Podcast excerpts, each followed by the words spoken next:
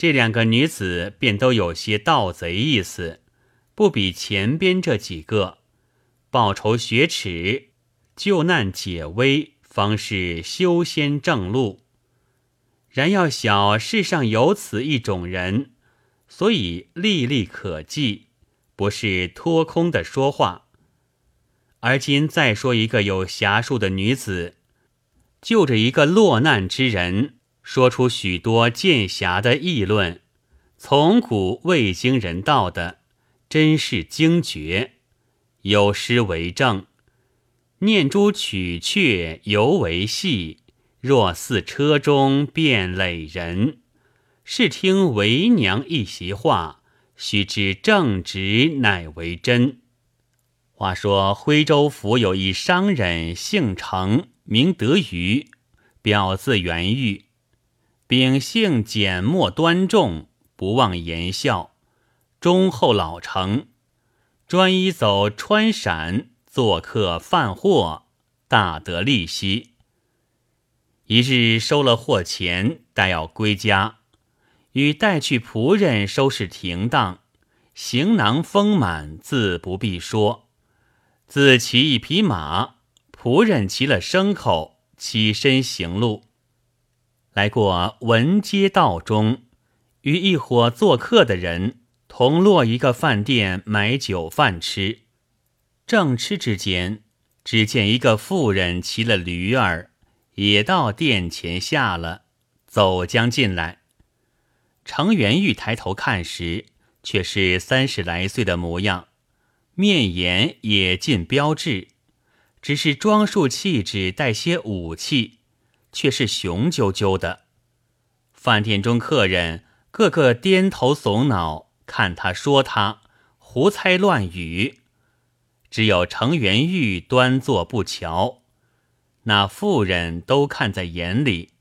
吃罢了饭，忽然举起两袖，抖一抖道：“适才忘带了钱来。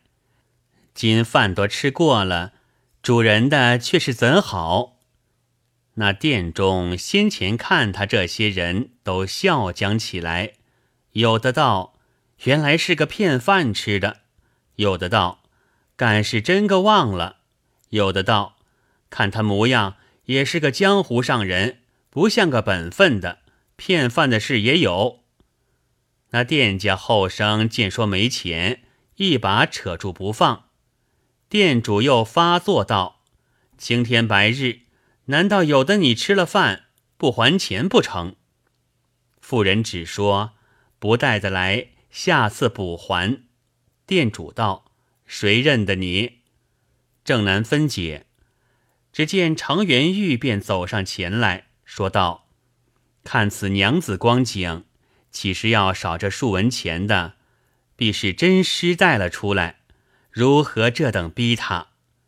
就把手腰间取，摸出一串钱来，道：“该多少都是我还了就是。”店家才放了手，算一算账，取了钱去。那妇人走到程元玉跟前，再拜道：“公是个长者，愿闻高姓大名，好加倍奉还。”程元玉道：“些些小事，何足挂齿。”也不消还的，姓名也不消问的。那妇人道：“休如此说，公去前面当有小小惊恐，且将在此处出些力气报功，所以必要问姓名，万物隐晦。若要晓得妾的姓氏，但记着为师姨娘便是。”程元玉见他说话有些尴尬。不解其故，只得把名姓说了。妇人道：“妾在城西去探一个亲眷，少客就到东来。”跨上驴儿，加上一鞭，飞也似去了。程元玉同仆人出了店门，骑了牲口，一头走，一头疑心，细思世间之话，好不蹊跷。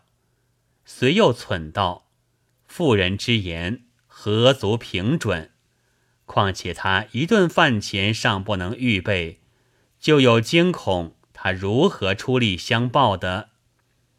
以口问心，行了几里，只见途间一人，头戴毡笠，身背皮带，满身灰尘，是个惯走长路的模样，或在前，或在后，参差不一，时常撞见。程元玉在马上问他道：“前面到何处可以宿歇？”那人道：“此去六十里有杨松镇，是个安歇客商的所在，近处却无宿头。”程元玉也晓得有个杨松镇，就问道：“今日晏了些，还可到的那里吗？”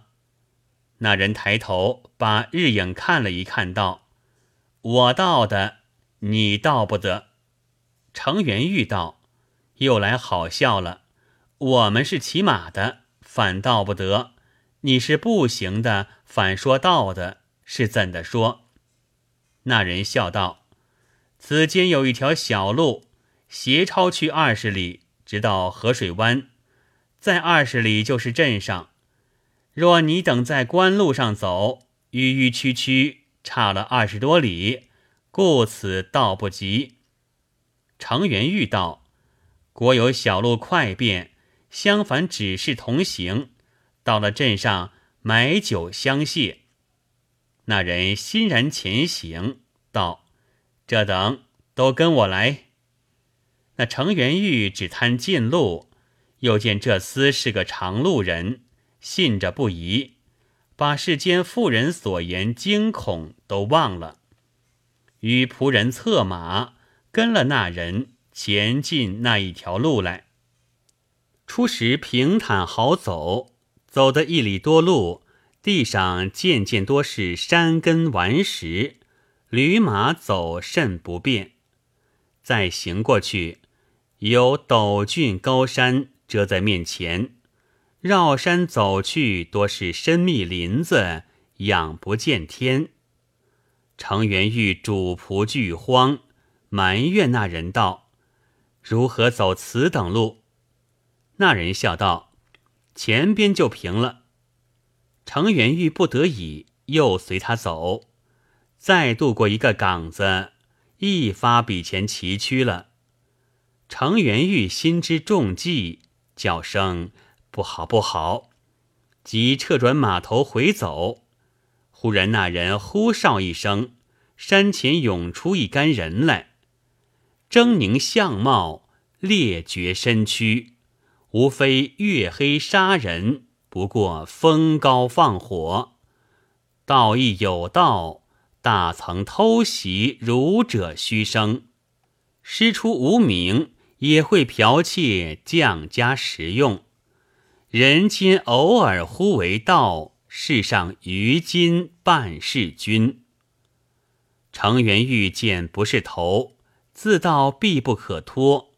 慌慌忙忙下了马，鞠躬作揖道：“所有财物，但凭太保取去。只是鞍马衣装，须留下做归途盘费，则个。”那一伙强盗听了说话，果然直取包裹来，搜了银两去了。程元玉即回身寻时，那马散了缰，也不知哪里去了。仆人躲避，一发不知去向，凄凄惶惶，剩得一身，捡个高岗立着，四围一望，不要说不见强盗出没去处，并那仆马消息杳然无踪，似无人烟。且是天色看看黑将下来，没个道理。叹一声道：“我命休矣。”正急得没出货，只听得林间树叶簌簌的声响。程元玉回头看时，却是一个人攀藤附阁而来，甚是轻便。走到面前是个女子。程元玉见了个人，心下已放下了好些惊恐，正要开口问他，那女子忽然走到程元庆面前来，起手道。儿乃为十一娘弟子青霞是也。吾师知公有惊恐，特叫我在此等候。吾师只在前面，公可往会。程元玉听得说是为十一娘，又与惊恐之说相合，心下就有些望他答救意思，略放胆大些了。随着青霞前往，行不到半里，那饭店里遇着的妇人来了，迎着道。公如此大惊，不早来相接，甚是有罪。公货物已取还，胡马也在，不必忧疑。程元玉是惊坏了的，一时答应不出。十一娘道：“公今夜不可前去，小安不远，且到安中一饭，就在此寄宿罢了。前途也去不得。”程元玉不敢违，随了去。过了两个缸子，前见一山陡绝，四周并无连主，高峰插于云外。为十一娘以手指道：“此是云冈，小安在其上。”引了程元玉潘罗傅木，一路走上，到了陡绝处，唯与青霞。共来服业，数步一歇。程元玉气喘当不得，他两个就如平地一般。程元玉抬头看高处，恰似在云雾里。即到的高处，云雾又在下面了。约莫有十数里，方得石凳，凳有百来级，极近方是平地。有茅堂一所，甚是清雅，请程元玉坐了。十一娘又另换一女童出来，叫做飘云，正备茶果、山素、松劳，请元玉吃。又叫整饭，亦甚殷勤。程元玉方才性定，欠身道：“程某自不小心，落了小人圈套。”若非夫人相救，哪讨性命？只是夫人有何法术治得他，讨得程某货物转来？十一娘道：“吾是剑侠，非凡人也。世间在饭店中，见公修雅，不向他人轻薄，故此相敬。即看公面上气色有致，当有忧余。”故意假说罚钱还店，以示公心。见公颇有义气，所以留心在此相候，以报功德。世间鼠辈无礼，已曾小遇他过了。程元玉见说，不觉欢喜敬献。他从小颇看史鉴，晓得有此一种法术，便问道。闻得剑术起自唐时，到宋时绝了，故自元朝到国朝，竟不闻有此事。夫人在何处学来的？十一娘道：“此术非起于唐，已不绝于宋。自皇帝受兵符于九天玄女，便有此术。其臣封后习之，所以破得蚩尤。”帝以此术神奇，恐人妄用，且上帝历戒甚严，不敢宣扬。但见一二赌城之人口传心授，故此术不曾绝传，也不曾广传。后来张良木来击秦皇，梁王遣来赐元盎，公孙述使来杀来岑，李师道用来杀武元衡。皆此术也。